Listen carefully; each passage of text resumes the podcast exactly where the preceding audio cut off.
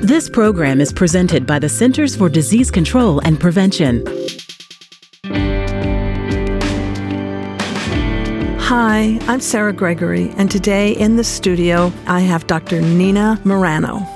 CDC's Immigrant, Refugee, and Migrant Health Branch Chief, and calling in from Puerto Rico, Dr. Steve Waterman, CDC's Dengue Branch Chief.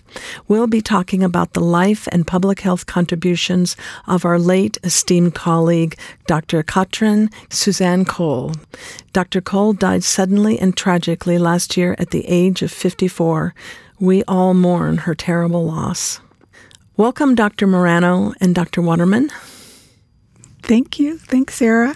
Thank you. Uh, I, I, think I can maybe start by saying a couple words about Katrin's uh, background. She was born in Duisburg, Germany, uh, where her father was a prominent architect, and she uh, attended medical school both in uh, Austria and finished up at the Free University in Berlin in 1991, and also re- received a PhD. Um, and later earned a, a master's degree of public health at Tulane University. Um, joined CDC in 1997 as a, an epidemic intelligence service officer. She um, was a foreign citizen officer. Uh, there's always a few in, in each class, and she matched with the Louisiana Department of Health, working on infectious disease and sexually transmitted disease epidemiology with her supervisor, Dr. Tom Farley, who uh, is a well known uh, figure in public health, later became the New York City Commissioner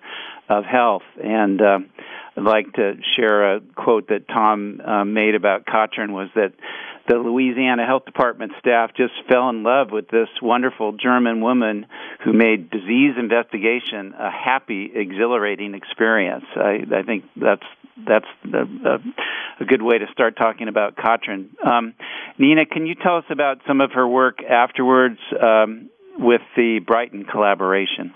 Yeah, she uh, began working with the Immunization Safety Branch in 2000, and she was the uh, person who started and coordinated the Brighton collaboration which was an effort of about 800 participants uh, in 80 countries worldwide to enhance vaccine safety. So, this global initiative was designed to improve the rigor of immunization safety science at a time of great public controversy and vaccine hesitancy. And with her uh, communication and diplomacy, she worked to persuade policymakers uh, across the global immunization community um, her efforts resulted in the publication of the first set of the Brighton case definitions in the journal Vaccine.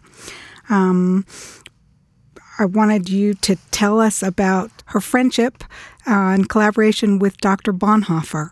Yeah, I'd like to add to that Brighton collaboration story. Jan Bonhoeffer was um, her partner on the project from the European Union, and uh, told me stories about how the two of them uh, we're a great uh, team working together uh, late into the night as they were so enthusiastic about this project, and that was sort of typical of Katrin's uh, zest for life and, and work. And uh, one nice note is that uh, Jan uh, later became the godfather to Katrin's daughter, Clara.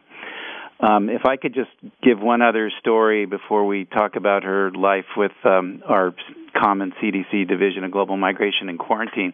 As I mentioned, Katrin um, was a medical student in Berlin, and uh, she was deep into her medical books uh, one evening when her parents called and said, "Tell us what's happening. The Berlin Wall is coming down." And Katrin really didn't know this was happening, but she jumped on her bicycle and pedaled off to the Berlin Wall and was part of this important moment in uh, in world history. Um, so, uh, Nina, can you tell us about Katrin's leadership in the Division of Global Migration and Quarantine?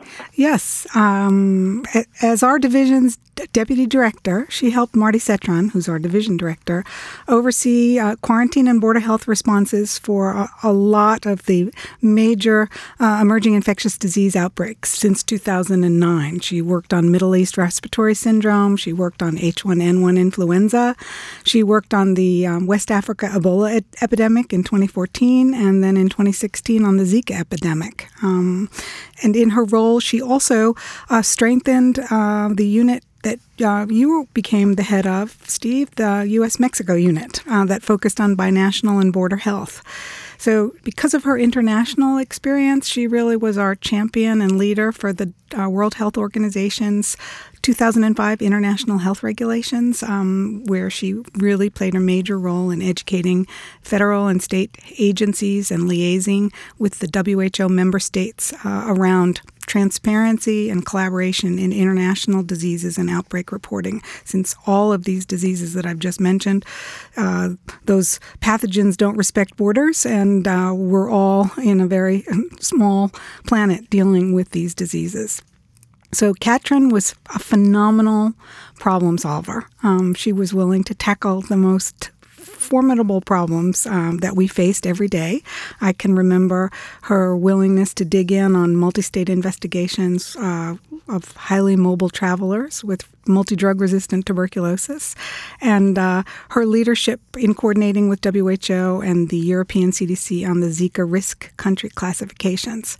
And I think what made her so effective uh, in doing her work was she had a very, very disarming and ebullient personality, and she had the skill to bring together people with very diverse viewpoints um, and was able to get them to reach technical and pu- public health policy consensus in a way that I don't think I've ever seen anybody as effective as, as Katrin in doing this. And on a personal note, I knew that she could solve just about any problem I could present to her. So I would go to her office and I would get the benefit of her time and wisdom. And if I was really lucky, I could also count on a beautiful cup of espresso from the little machine in her office, along with um, many helpings of pistachio nuts that she kept in her office for visitors, uh, which her husband Gene told me was really his idea to put those pistachio nuts there. I had lots of cups of espresso in her office as well. That was great. um, so tell us how you met Katrin, Steve, and tell us about her work in the U.S. Mexico unit. Right. Well, Katrin um, became the deputy director at, at DGMQ uh, 10 plus years ago, and, and uh, she uh, was my sort of day to day supervisor along with Marty Cetron. And uh, she uh, uh, would uh, travel to San Diego to work with our unit, and um, just like the Louisiana Health Department, um, people just really immediately took to her. We have a we had a small unit of ten or twelve people, and and uh, she would uh, socialize with with us after work. She was uh, we occasionally go out for drinks. She was more of a white wine drinker, but because San Diego is a become a craft brew hub, we would take her to the nearby Stone Brewery, and we got her hooked on uh, a German Weiss style beer called White Rascal. But uh, uh, in the work uh, sense with our unit, um, she played a really key role in developing the unit's uh, first strategic plan. We were a new unit, and uh, we had an important mission working with uh, Mexico and a lot of different state uh, partners on both sides of the border. And um, again, uh, she was just a natural leader in the best sense. Uh, she would listen carefully to the issues that we were trying to strategize on, and she could uh, go right to the heart of an issue very quickly. She uh, had this capacity to make people feel comfortable talking about what could be difficult topics. We might get stuck or go off on a tangent, and she would magically get us back on track. Um, she wasn't just sort of refereeing the discussion. She would make suggestions that made sense to everybody, and we seemed to be able to move forward. Um, she was a great part of the unit and later, later supervised the unit after I, I left. So, how did you and Katrin hit it off as friends? Yes, well, again, uh, um, she was uh, my supervisor, and I would come to Atlanta as the lead for the unit um, um, fairly often. And, and Katrin uh, invited uh, guests at, at CDC uh, from out of town very often to her home um, to uh, have dinner with uh, her lovely uh, family. And it's amazing she could uh, always seem to uh, come home from work and put together a lovely dinner with a nicely set table. Things were sometimes a little bit chaotic with the kids, but it was great fun. And uh, she really wanted to get to know people, and it was more than just sort of asking, "How's the family?" She she uh, really had a genuine interest in people, and. Uh, uh, so I was in Atlanta one time, and we really first bonded. I think uh, uh, we had gone to a retreat in Lawrenceville, which is outside of Atlanta, and we're driving back together, as it turned out, and we started talking about our children. And we both uh, found that we had these uh, uh, handsome, smart sons, but they uh, sometimes made life difficult for us, and we struggled a little bit in dealing with their uh, rebelliousness and not uh, willing to comply with parental uh, orders about use of computers and so forth. And uh, so we just had a wonderful time chatting on the way back, and and uh, Katrin actually started talking about how during her childhood and adolescence and young adulthood, she would sometimes be quite uh, mean to her to her mother, and could uh, say say mean things. And she just recalled how uh, her mother. Uh, would take it in stride, and and Katrin always knew how much her mother loved and supported her, and we both took that as a as a lesson in uh, parenting that was important for the two of us. So that was sort of how we got to be great friends. So, Steve, tell us about Katrin's relationship with her mom and her brother. Yeah, I, I got to actually meet her mother and brother. Uh, they live in in Europe, um, but uh, I was um, in um, a uh, international medical meeting in uh, in Austria, and it just happened to be around the time of Katrin's uh, mother's 80th birthday, for, for which Katrin was uh, coming to uh, celebrate at her mother's summer home in the island of Mallorca. She said she asked me.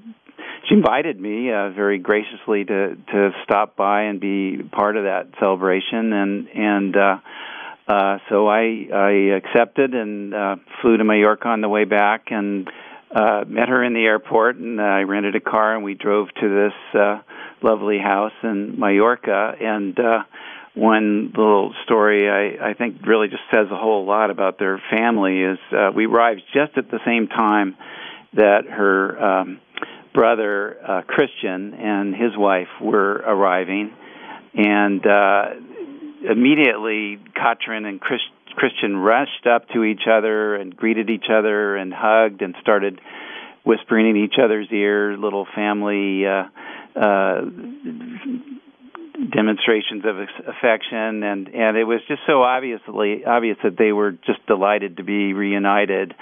And uh you know later had lots of uh, fun conversations with her mother and brother and and and his wife. Um uh, the, the uh, Chris, Crystal didn't speak fluent English, but we could we could communicate pretty well, and it was just clear it was just such a loving, nurturing environment that was part of this this household. Uh, so tell us about the time she met your father.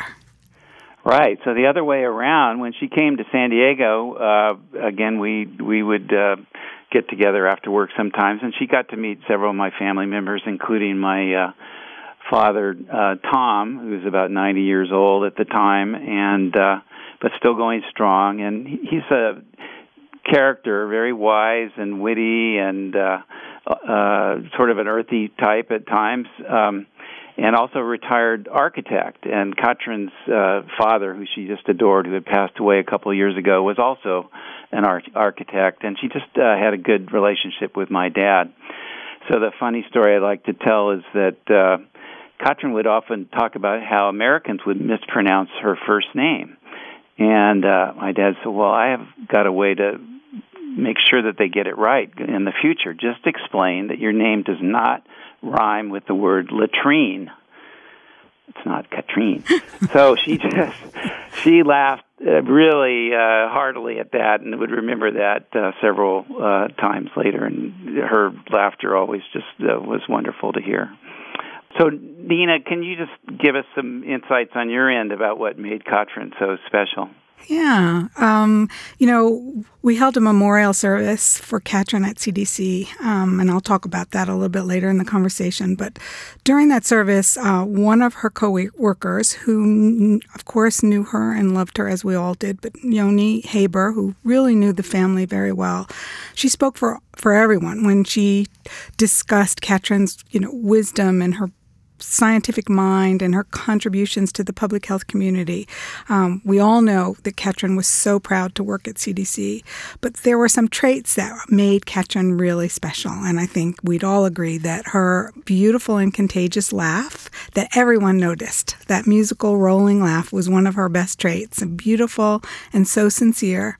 And there were the other little things, you know, that she was very straightforward and she was uh, able to process and remember every detail of conversations and events. She was very honest. Um, she didn't sugarcoat uh, anything that she felt needed to be said. Um, she, was uh, very comfortable delivering, you know, some things that sometimes were um, were hard for people to hear. Um, but she was very direct, and we appreciated that. Uh, she had a very special and unique fashion sense, um, and it did range from her aunt's hand me downs to very spectacular European designs. Um, and uh, the way she would answer her telephone with her accent, which I'll try here, but I won't come close. Katrin Kohl, hello? And her funny little clip on glasses that we always teased her about.